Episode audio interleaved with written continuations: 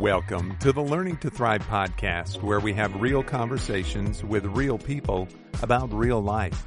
And now, here's your host and my friend, David Higginbotham. Welcome to the Learning to Thrive podcast. My name is David Higginbotham, and I'm your host. And thank you again for taking some of your time to invest with me and with my friends and in in the lives that uh, and the stories that are going to be shared with you through this podcast. I'm really blessed today to have one of my one of my long-term friends. I'm careful not to say one of my oldest friends because I'm speaking of of a dear friend, Ann Gillette. Ann and I have known each other since junior high, and there aren't many people who are willing to admit that with me. Ann, good evening. It's evening where we are, so hello, Ann. It's good to have you with us. Thank you so much for being here. Thank you. Thank you, David. Now, Ann, you live in um, in the Charlotte area, right? Correct. So You- John and I live in the north part of Charlotte, North Carolina. Okay. Now, you and I grew up in Central Florida, Correct. outside of Orlando, in a little town called Apopka. But you and John, how long have you lived up in Charlotte? We moved to Charlotte in 1991. Okay, that's a long time. That's that's that's that's so that's so you guys are practically you're practically lifers there in the Charlotte area. And the, the sad part about that, when God told us, and John repeated it to me the morning he said that, the first things that came through my mind is, I'm going to die and bury, be buried in Charlotte, North Carolina. Because I'm a fifth generation Floridian. yes, me too. Me too. And I have two little girls that are sixth generation Floridians when I moved away. Yes, yes. That's that's what we spent. We've spent uh, the past thirty years living outside of Florida. Our son Taylor was a sixth generation Floridian as well. So, yeah, I know that, I, I know that feeling. I know that feeling. uh, But uh, but you're there, and and life is life goes on no matter where we are. And you are you've got a special celebration of life going on right now because you have a very special some special people that are visiting with you from out of town. Tell us about that. Well, uh, John and I have two girls. Our youngest daughter, Ivy, had her first baby in July, and they live in Boston. But because there's lots of remote work going on these days, they Mhm. thought, ah, let's go someplace where we have a little bit more just the ability because they were live they are living in a, an apartment there oh we can go sit in the front yard we can go sit in the backyard we can sit on the back porch we can Yes. so so they relocated Visit mom and dad. Yes. yeah here, here they are so we have been blessed to have them with us now since early well early august and Okay. so they will be with us until uh, the middle of october when they uh, will relocate and the craziness of life to Sure. minnesota in october Back to Minnesota. I mean, to. Minnesota. Wow. Yes. so they're just going to relocate to be with uh, his mom my son Okay. So they're they're taking the opportunity, the COVID opportunity, to spend some time with family. Exactly. And especially knowing, okay, this is a sweet time. Oh yes. Have family interact and uh, at, at least watch and observe how their new baby, oh boy, Yeah. is growing. And he is a growing little Uh, man. of course. That's So exciting. we are loving that a lot. That's that's exciting. And I, I we we are in Waco, Texas, and we are here specifically for a similar reason. Our kids got planted here, and uh, Brenda and I had the opportunity to to relocate and be near family, and it was a value that we'd always talked about as our kids grew up and moved away and began having families of their own. If it were possible, we wanted to try to do that, and the Lord opened the door, so we're here, and uh, we're we're we're loving being there uh, with with kids and with grandkids. It's a very very special thing. So and um, I'll, I'll tell you those of you who are listening uh, as well. Ann is Ann was one of the first Christians that I knew. Uh, when I when I say that, I mean peers, people that were my peers that I engaged with and knew in school. And uh, Ann comes from a long background of uh, people who love Jesus, and she was one of those one of those young women that love Jesus. And uh, in school, I was one of those guys who, uh, I, I, you know, I, I always, I always knew there was a God, but I also knew that he and I weren't on speaking terms. So I had uh, the opportunity to watch a group of kids, a number of kids, during the early '70s in in high school, and Ann was one of those, among others, who who were were clear and open about having a relationship with God that I thought was fascinating, even though I didn't want to participate in it. And later on in years down the road, I came to know Christ and was deeply influenced by Ann's family and uh, really benefited from from that kind of relationship as well. So I'm telling you, those of you who are listening, and it's not just some lady that I had recommended to me. She's a she's a woman that I've known for many years, and her relationship with Jesus is uh, is is deeply valid, going back to her youth. And I bless you for that, Ann, because that's that's a significant thing. It's a significant thing to have decades of history with God. Mm. Well, I am thankful, and I can go back to those days, early childhood, and think how God used people in the church, whether mm. they were my Sunday school teachers, whether they uh, were my parents and family members. I mean, I have memories of my grandmother, you know, going in and seeing her first thing in the morning, and she's got her little devotional out, and she's got her Bible out, and that was my dad's mom. Mm-hmm. And just having memories of other family members doing similar things. And mm-hmm. so that's been a blessing to have that kind of history. And then uh, even memories of being an elementary school child. And we did not leave. I have two younger sisters, and we did not leave the house without having some kind of sitting down and reading, whether it's a psalm or part of a, a mm-hmm. gospel, or and then praying. And then running to catch the run to catch the bus. exactly because oh you think okay that's that's just how we our, our mama did life right. with us. Yeah, that's that's good.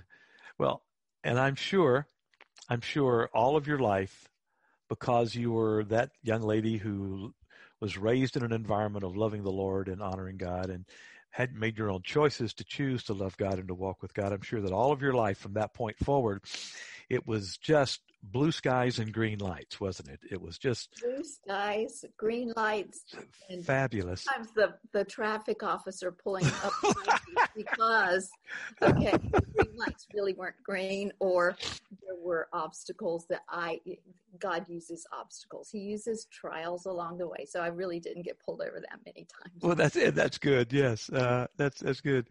The, the the idea, however, oftentimes in so many people's lives is that if I do the right stuff, if I believe the right things, if I'm a good person and I go to church and I read my Bible, then all the bad stuff, I'm going to be protected from the bad stuff.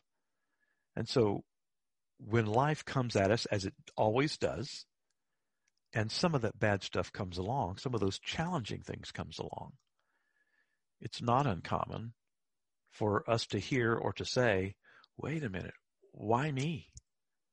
Why is, why is this happening? Um, and it, because I've, I've expected that I would be exempt from the challenges and the difficulties and the tragedies of life because I was doing all the right things. It's just not that way, is it? Not at all. It isn't. No. So when you're looking back at your life, have you have you encountered some of those things yourself along the way where more than a speed bump, perhaps a speed bump or more, where those types of things come along? How do, how do we respond when those difficulties and challenges come our way? Uh, what what do we do? What have you done? Well, I thought of a couple, but I'm not going to go there. But I, I, think the first one that I'll mention is we uh, we moved to Charlotte, North Carolina, and we had a Charlotte baby. So in 1994, our son was born, mm. and uh, God was kind. He we chose to do a home delivery everything went smooth and took baby to uh, his first pediatric appointment probably when he was about two days old. And she said, "Oh, there's a little murmur here.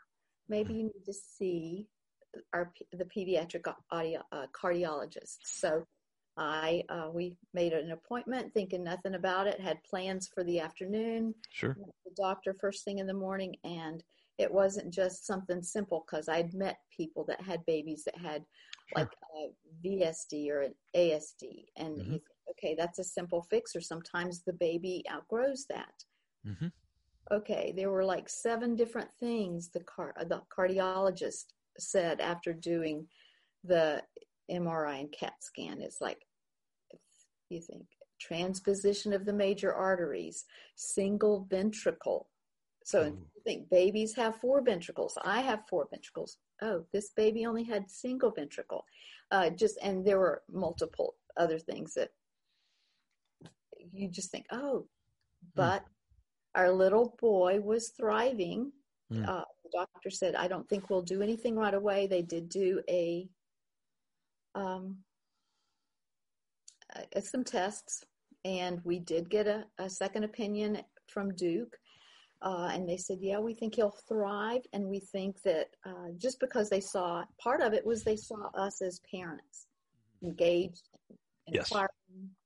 And so um, they said, yes, he's going to need surgery, but it's, you know, we'll just wait. We're not going to jump into it. So uh, at three months old, uh, our little boy Hunter started um, not gaining weight, kind of Mm. staying real stable. So it's like, okay, they, they began to hmm plans to do so. We had our first open heart surgery at three months old, and today it's not uncommon to know that mamas have babies and they're rushed right out to get those as newborns. But we had Right. three with Hunter, Mhm. and he, um, you know, he was in the hospital two to three weeks, I think, recovering. So we learned about ICU. We learned about all kinds of things. But yet God was always there. There was uh, just a confidence that we can be, we know who created Mhm. our son. We know that he is a good God. Mhm. Uh, he, he was formed in my womb Mhm. and God knew him prior to. We knew that.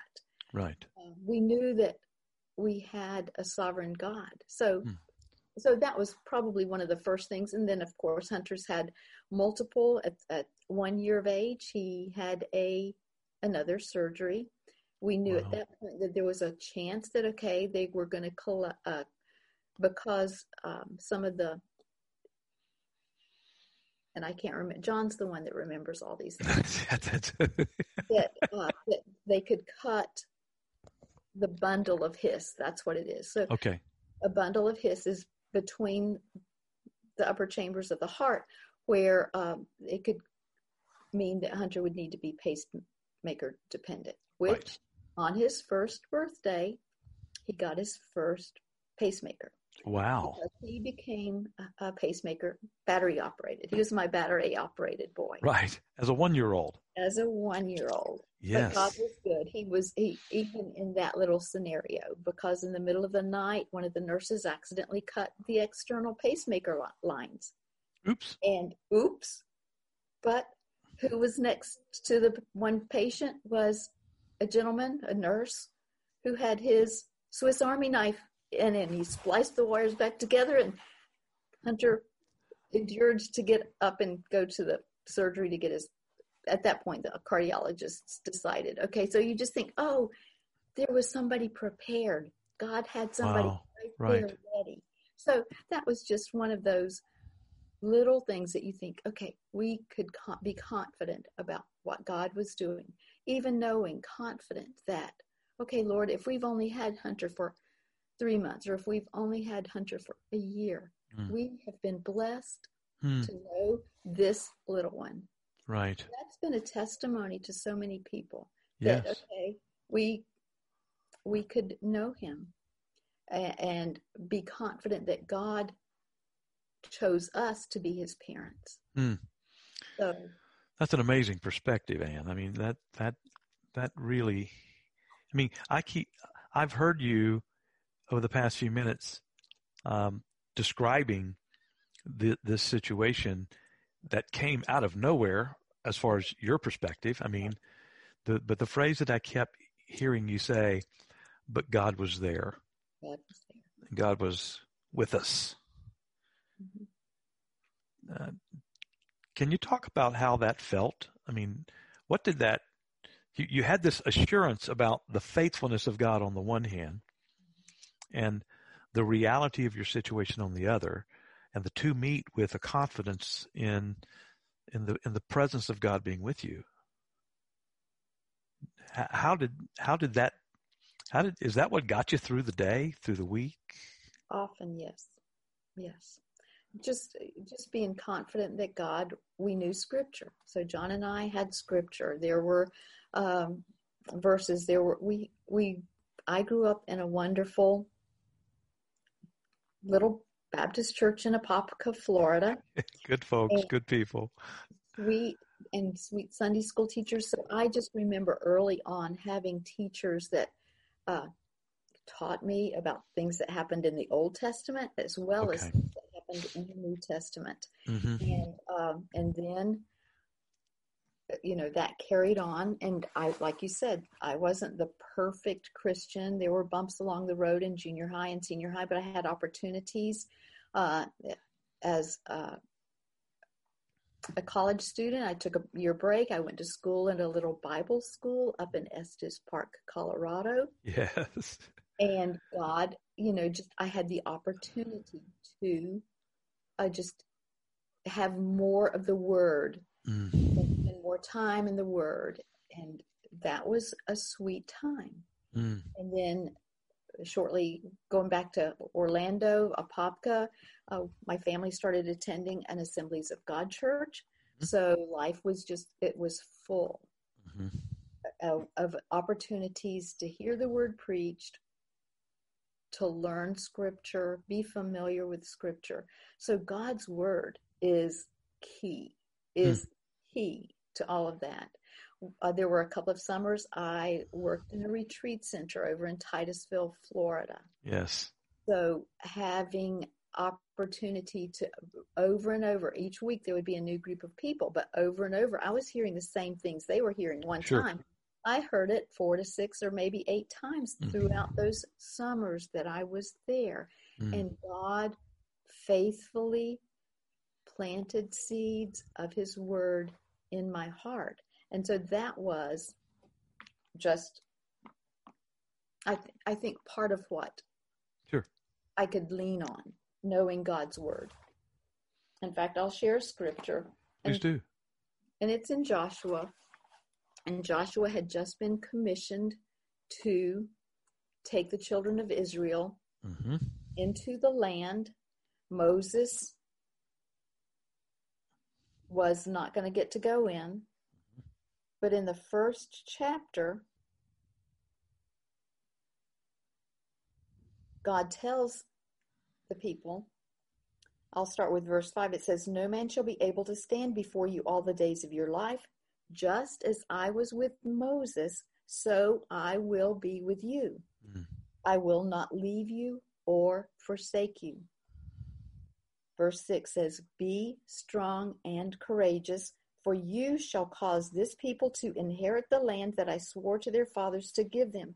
Only be strong and very courageous, being careful to do according to all the law that Moses my servant commanded you. Do not turn from it to the right hand or to the left, that you may have good success wherever you go. This book of the law shall not depart from your mouth, but you shall meditate on it day and night, so that you may be careful to do according to all that is written in it. For then you will make your way prosperous, and then you will have good success. Have I not commanded you? Mm. Be strong and courageous.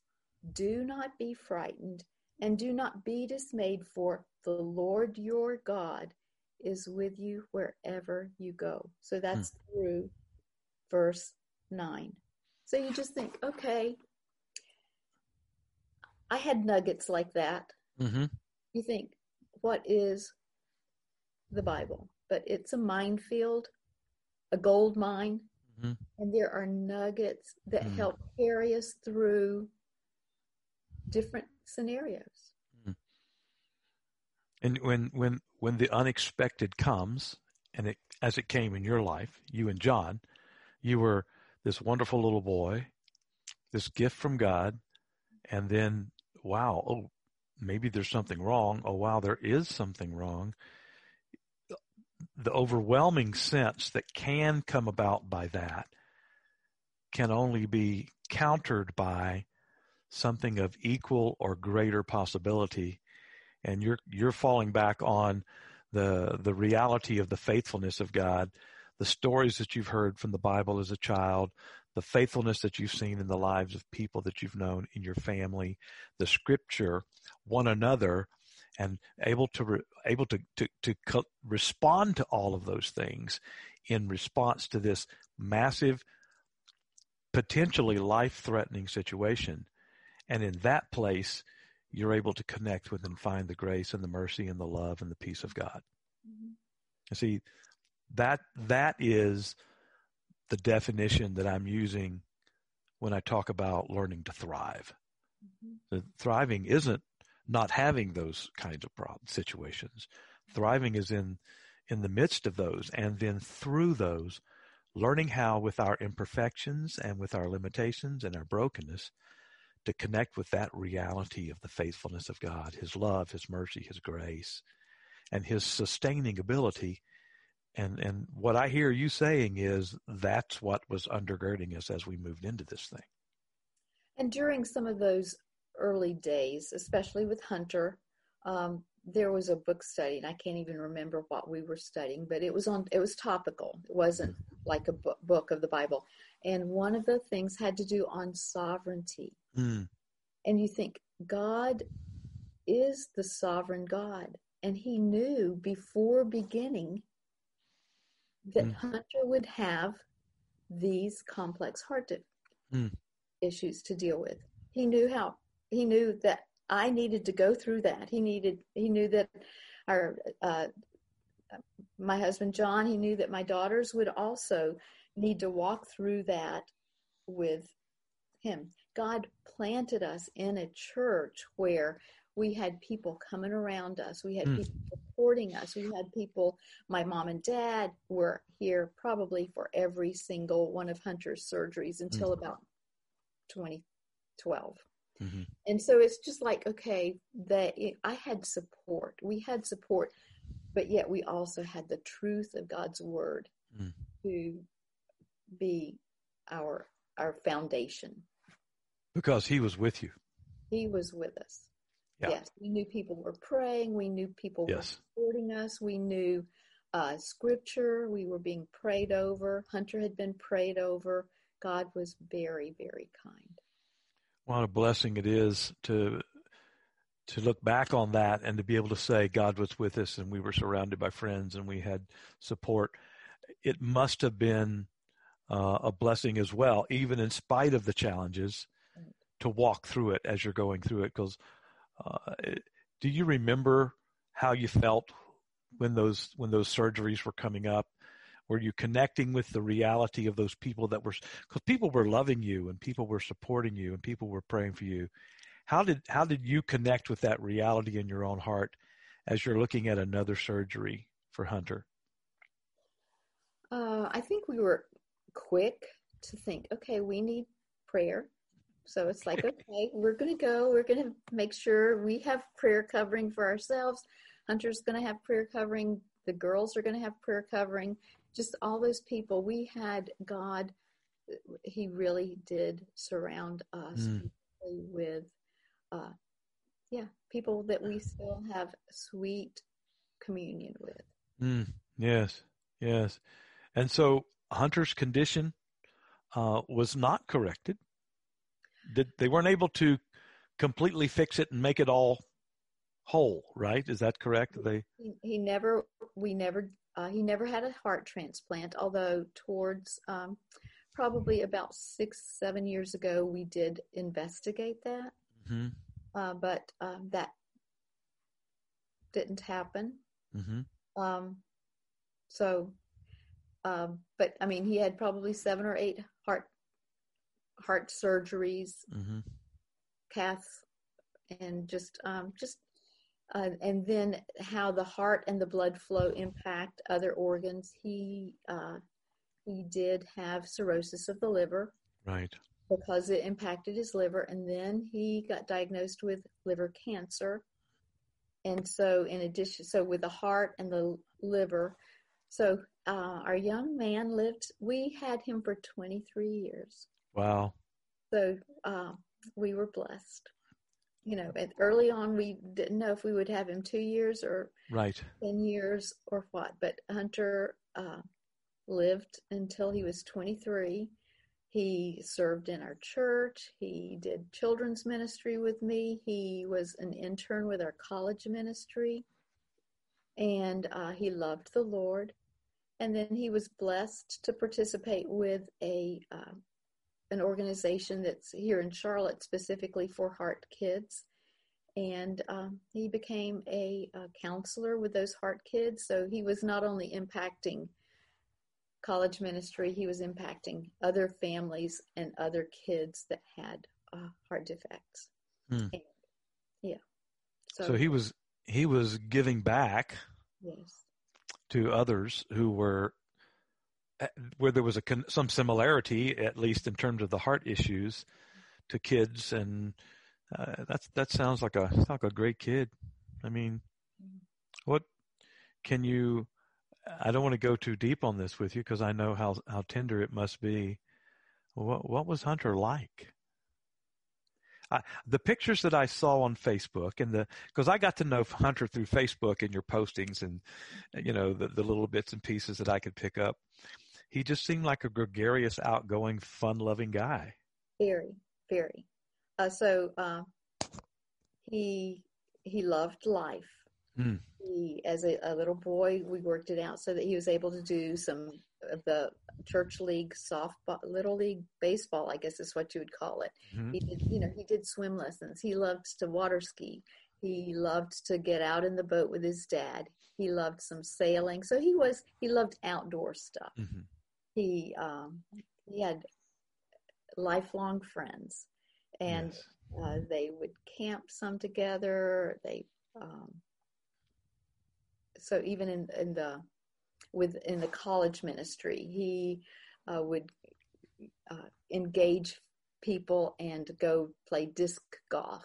Oh, okay, yeah. So just you know, how do I engage young men that are on the college campus in a Right. way that's going to just first of all make a relationship and befriend them, Sure, absolutely, absolutely. that, uh, so that's how he was. So even with the children's ministry, I've primarily focused on seven and eight year olds. Uh, he was in the classroom with me, with those seven and eight year olds, and Mm. and so yeah, he loved to travel. So my second born is a flight attendant, and she made him her travel companion while she was a single woman. Okay. So they did Austria and Oh, wow.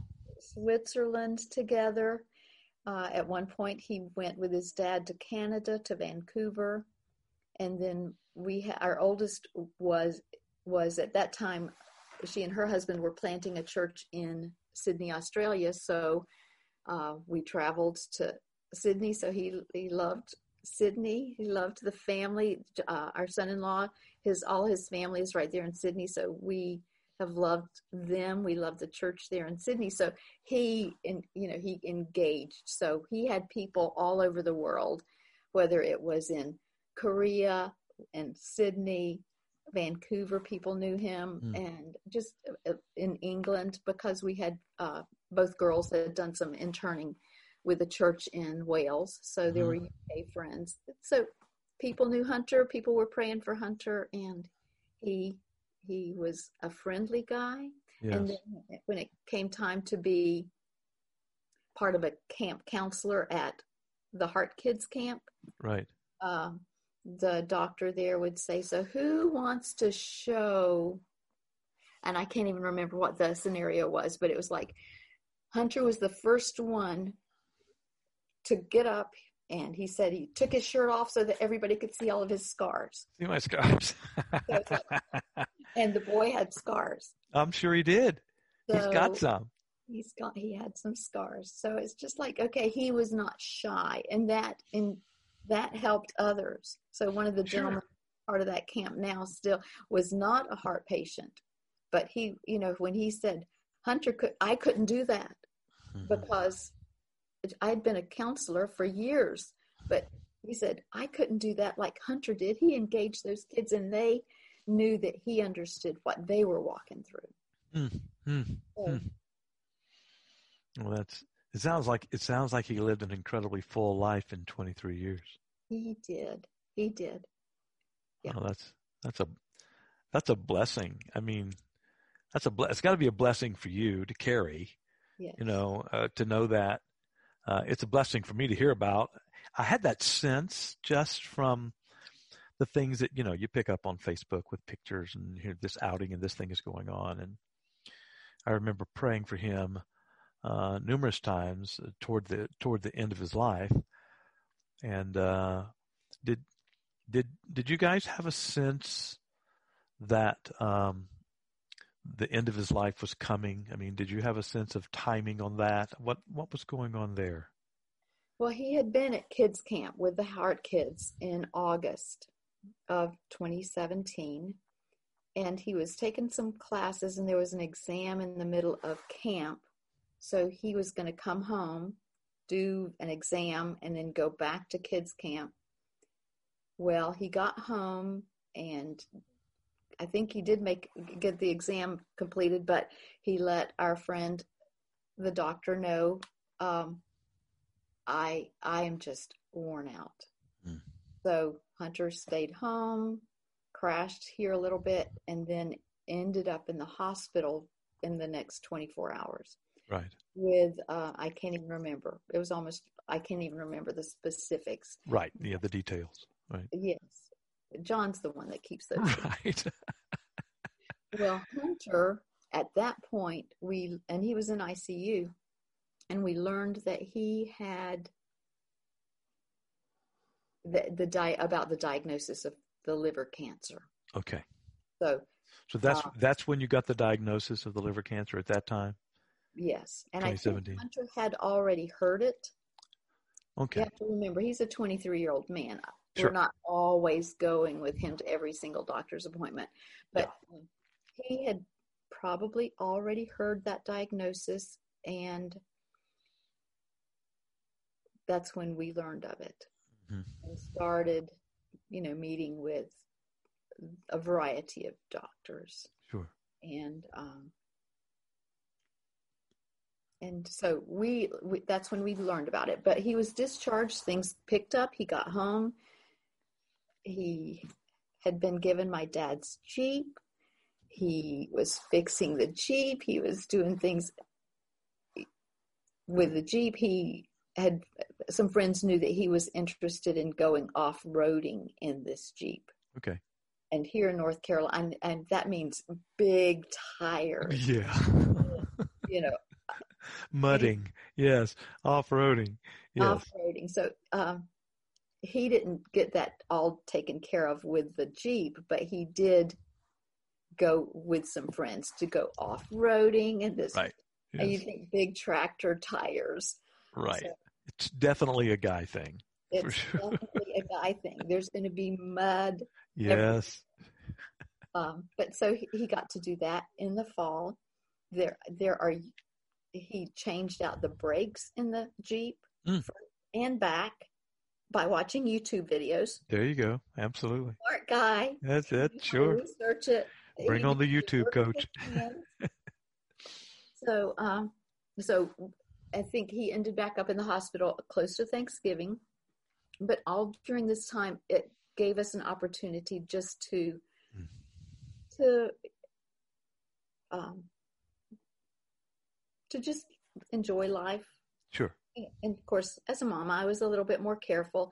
He did have another oh yeah, I'm trying to remember the sequence of things. And he did have ended up in the hospital, and it was like in November, early November. Ended up having a heart, oh no, a head brain surgery. So some of the, the his second brain surgery. So it wasn't the first, but he had had some brain surgery. So I don't even know how. So it was a little stroke. So when uh, right before Thanksgiving, he came home from the hospital at that point with some. Um, he had lost some ability to speak clearly, mm. and um, but he was living life clearly, and so. Uh, and he regained some of that. But when we came home at Thanksgiving, he uh, right before Chris, uh, Thanksgiving, he did come home with hospice care. Right.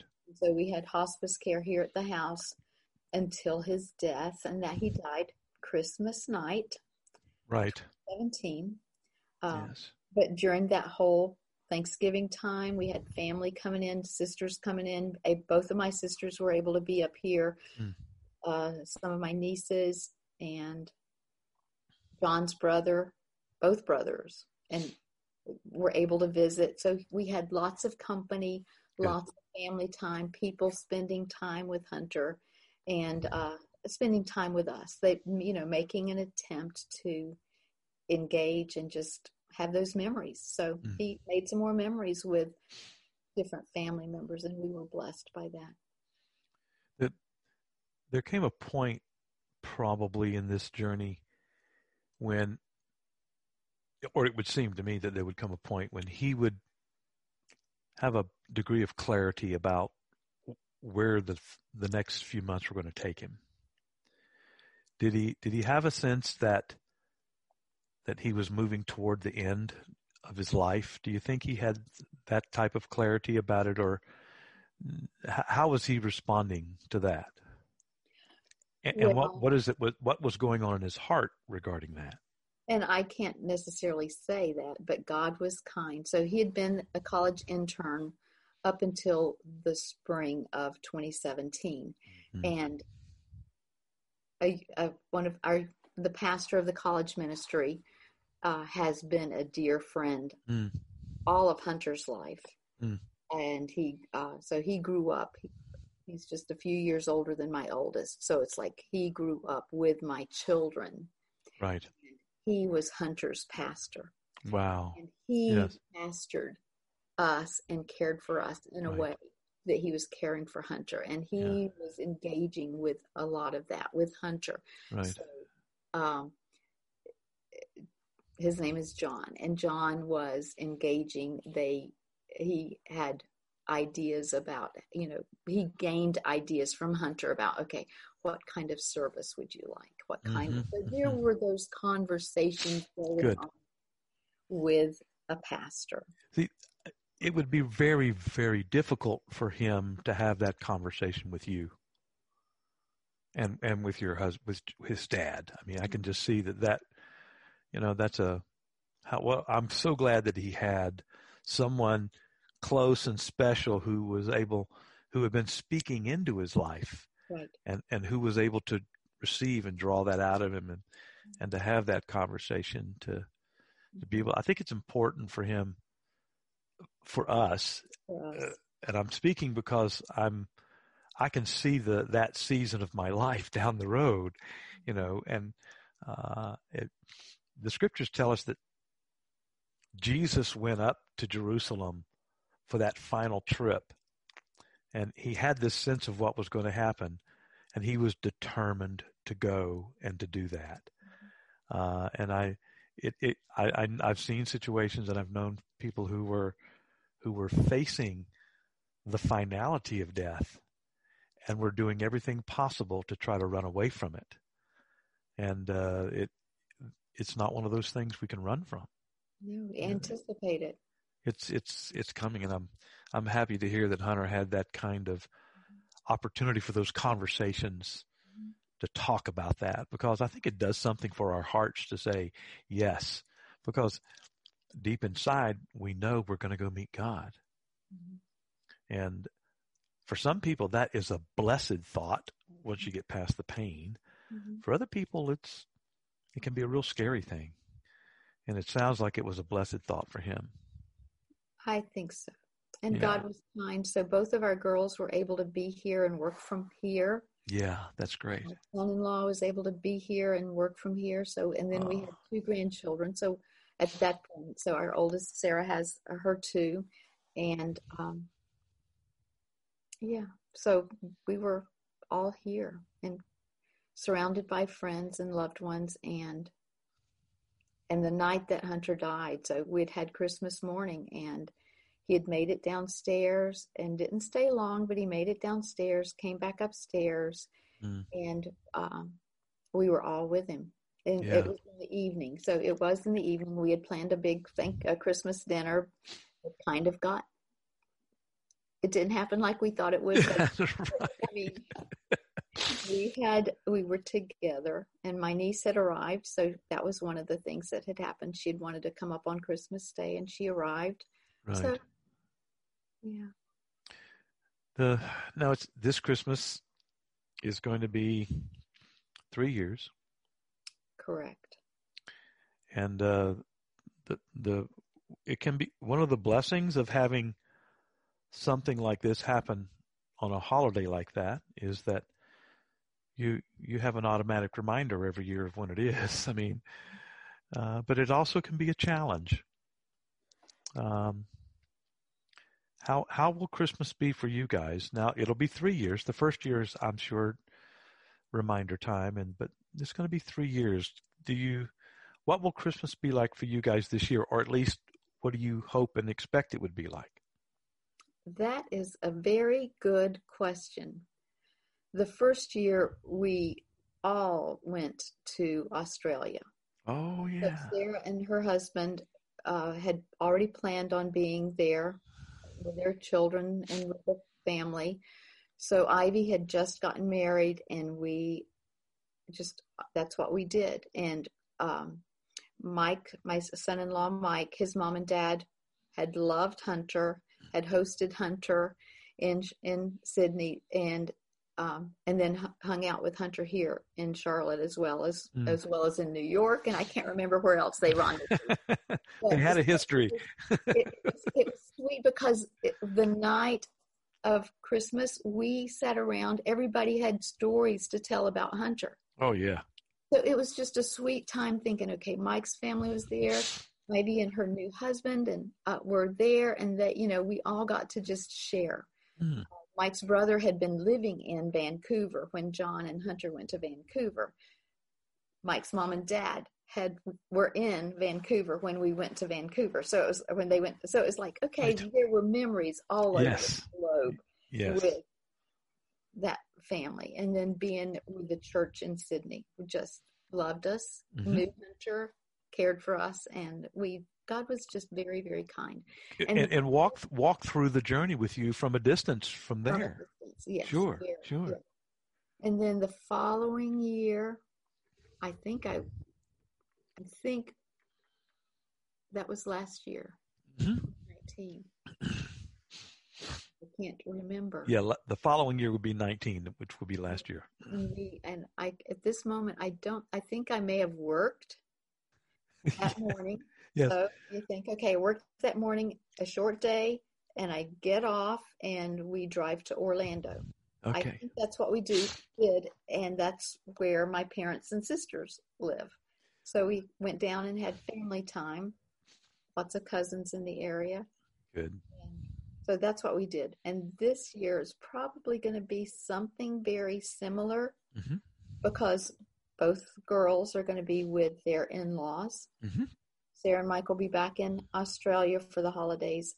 Ivy and her husband will be with his mom and sisters in the uh, Minneapolis area. Right. hmm So that's kind of what this year might look like. Yeah, and our our listeners won't necessarily know this. You work uh, with newborn babies doing hearing testings in hospitals, and so having to do a hearing test on Christmas morning is well, it's because it's there, Yes. and the baby's been born, and you've got to do this thing. And so that that uh, babies are born whenever they're born. and 20, uh, yeah, And- 365 days a year. Yes, and so you your work schedule is going to reflect that. Well, I'm, you know, you will find a way. You obviously are. You and John are great folks, and you're going to find a way to to incorporate the blessing and the life that Hunter was and was to you, and the memories that you have, and uh, incorporate that reality into uh, a new reality that will develop as time goes on because new children come into the dynamic mm-hmm. and Christmas becomes a new opportunity for celebrating and blessing and at the same time connecting them as they grow up with the, the blessing that there is of of their uncle Hunter and getting to know him through that. So mm-hmm you guys will do that and it'll however it works out it'll be a blessing for you and i'm sure of that i just i just wasn't sure what had happened with you guys and mm-hmm. was curious about that mm-hmm. let, let, me ask you just two questions about this I, I i try to ask this question of everyone that all the conversations that we have on here looking back on the experience particularly the experience that you guys have had with with hunter two things. What, what did you learn about God? And what did you learn about yourselves?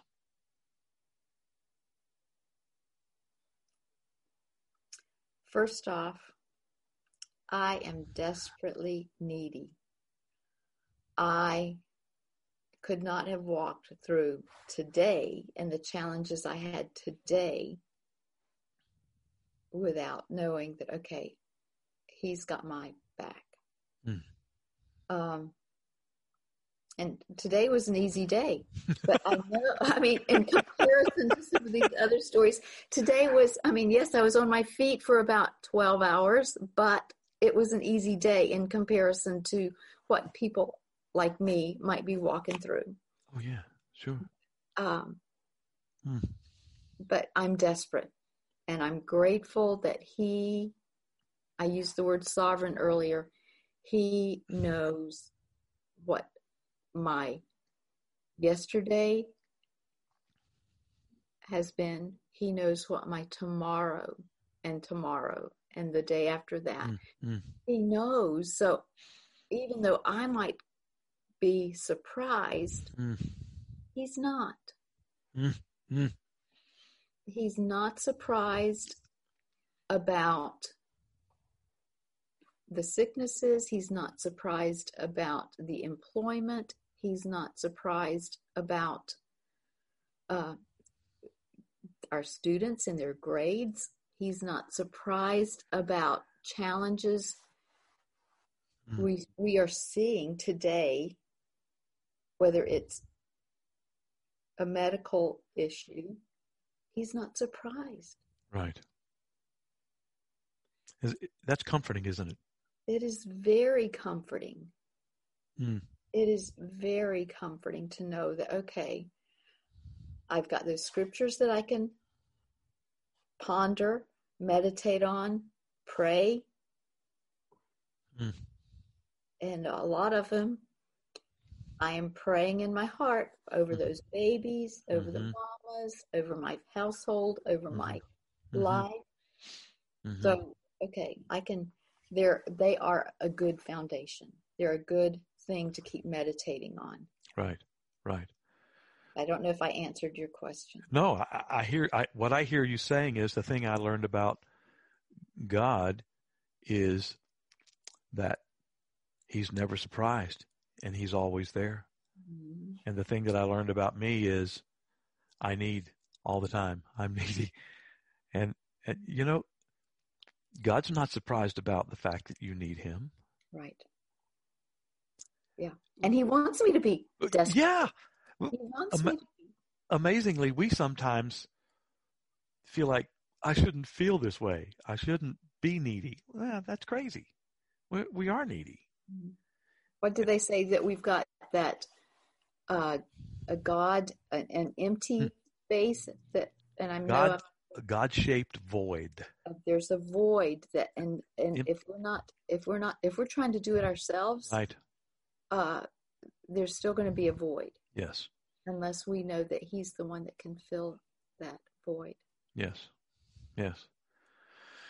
Well, and I, I can't thank you enough for just being willing to open up your heart and to share this very, very special memory and this this, this part of your journey. I mean, it's uh, I, I can't even imagine, so I'm not going to spend a lot of time trying to imagine what it would be like to to live through um, that kind of challenge. But I I am so incredibly blessed by your your response to those circumstances and what has come out of that in you and John, and of your you're connecting with the grace and the mercy and the love and the peace of God in the middle of life because that's where we live. Mm-hmm. That's what I mean about thriving. Mm-hmm. Uh, thriving is not living a life with only blue skies and green lights. It's it's living a life as it comes and learning through my ups and my downs and my my failures and my successes that he is there. He's there all the time. And that he brings his life and his grace and his mercy and his love into every circumstance. And me learning how to connect with that reality is what allows me to thrive in life. And I just really appreciate you sharing this part of your journey with us. We'll have other conversations in the future because you've got other parts of your journey to share with us as well. And I just want you to know how much it really means to me for you to participate with me in this project. well, I loved meeting some of the other folks the other night. So. Yes, it was a good time, wasn't it? We Yes. we had a Zoom introductory thing the other night and, and had a chance to begin meeting one another, uh, the people who are participating with me in this, the Thrive podcast. And so, Ann, thanks again. Give my best to John. Glad we had a chance just to say hello there just a few minutes ago.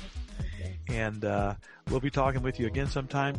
Godspeed to you until next time, okay? Thank you so much, David. Okay. Have a good day. Bye Bye bye. Thank you for choosing the Learning to Thrive podcast. We hope you have been encouraged. Please check the show notes where you can find out more about today's episode. Give us a rating, tell your friends, and join us again next week. Together, we are learning to thrive.